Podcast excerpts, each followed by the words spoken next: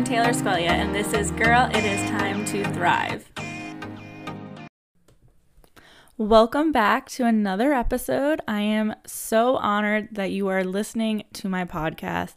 I just want to say thank you that you guys have followed me along on this journey. This is going to be my 12th episode. I have been doing this since the beginning of November, and truly, it is incredible to see that there are more downloads every week and more people listening. So, before I even go into today's content, I just want to say thank you. Thank you for listening. Thank you for downloading and subscribing and following along. If you are listening every single week, if you can just leave a review on Apple or Spotify or wherever you're listening to this, I will really, really appreciate it. It means so much to me and it helps the algorithm of podcasting know that people like my show and that they want to share it with others. So by leaving a review, it really, really goes a long way. Just one, two sentences, whatever you want to do. I just want to say thank you, and I hope that you like today's episode as well. Okay, guys, so let's just jump into it. I am talking about meal planning. Yes, I know if you follow me on Instagram or TikTok or Facebook, you know that I kind of have a thing for meal planning. I have just seen it work in my life and I just know, like, I am confident, like, so freaking confident that it could work in yours. And that is why I am always drilling in about meal planning. Because meal planning, people think chicken, rice, and broccoli. They think about eating the same exact meal six days a week, seven days a week. And that is not actual meal planning. Meal planning is like any other to do list or any other planner, it just helps you get organized. And a few years ago, I know I've talked about my like finances before, but I was going to school full time. I was broke as a freaking joke. I was buying groceries, I was getting takeout, I was throwing out my groceries, repeat, repeat, repeat. And when I took a finance class, I had to evaluate my spending. And I saw like the writing on the wall, literally the writing on the paper, that I was spending way too much on groceries and takeout and all of it. So I decided that I needed to change. Something had to change. I could not live this way. And I went to the SMART goals, which I talked about a few episodes back, and I created a goal on how I could save. And then came to actually doing that goal. Well, that's where meal planning came in. I was like, all right, I need to go to the store and be very like specific about what I'm going to get. And over time, being very specific turned into I can make this way more intentional. Like I can use with what I have and only get what I need, or I could stock my fridge or my freezer and get like, you know, fill that pantry type stuff. And all of these things that I'm actually going to teach in my live training. Yes, you know, shameless plug right there. I'm doing a live training January 25th January 26th and February 2nd. Three different days, three different times because I want to make sure that every person has a has a chance to get there. So sign up for one of those days. And if you absolutely cannot make one of those times, as long as you have signed up for the free training, you get to get the replay. So just make sure you sign up. Hopefully, you can come live because I'll answer questions and I'll really make it personalized for you. But if you can't actually make it live, just sign up so you can get the replay because it's like going to be a lot of information. And I'm really going to break down what meal planning with intention is like. You know, the training is called Plan to Cook Stress Free. The goal is become a little bit more stress free in your life. We have so much stress in our life, like a disgusting amount. The world is a shit show, realistically.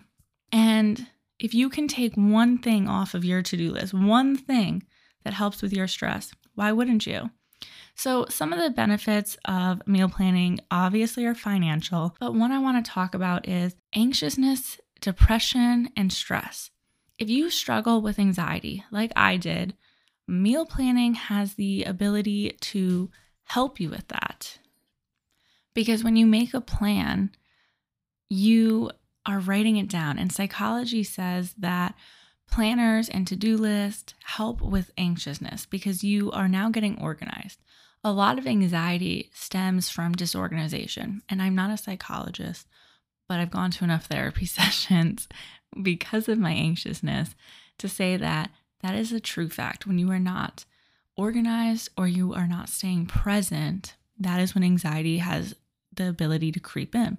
And anxiety and depression kind of stem together.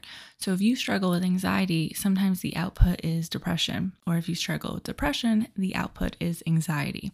And meal planning has the power to help you in this area. Because when you start your week and you write down, I'm going to eat this, this, and this, and this, and this, and this, and I'm going to go to takeout on this day, or I'm going to go meet my friends this day, you're organized. And what happens when you get organized is you find more time. And when you find more time, you find time for yourself. So if you already have everything prepped and ready to go or prepared, you come home after a long, busy day of work, and all you have to do is throw that, you know, chicken into the oven that was already prepared a day ahead of time. Now you have an hour. You have an hour to take a long bath. You have an hour to listen to a podcast or read your book or do a facial, whatever it is, you now have time for you. You have time for you or your family or whatever is really important to you. So, meal planning gives you that ability. You know, you should not have to come home every single day with what the hell am I going to make today and try to throw something together and be really stressed because you can do a little bit at a time. You know, I know people who, and I have talked with clients and helped people do like batch cooking, and I've helped people do, you know, they prefer to day, cook every day, but they have everything prepared, you know? So you really just have to find your style with it. And that's something that I'm going to be teaching in the next few weeks. But meal planning and to do lists and planners are such a powerful tool when it comes to anxiety. So use it to your advantage. You know, when I started meal planning, I was going to school full time. I was so busy, but knowing that I was going to have this for leftovers on this day and then I was already going to have that prepped or I would prep a lot on Sundays. So I would throw a whole chicken into the crock pot and I would do stuff with that. I got creative and in the beginning, yeah, it was uncomfortable. It was a little weird because it wasn't how I was trained to cook. But over time, it got easier and I got better at it. And I was able to help other people. You know, I was certified in nutrition. I've been making meal plans for so many other people that it only made sense I started doing it for myself. You know, I've made meal plans for hundreds of clients.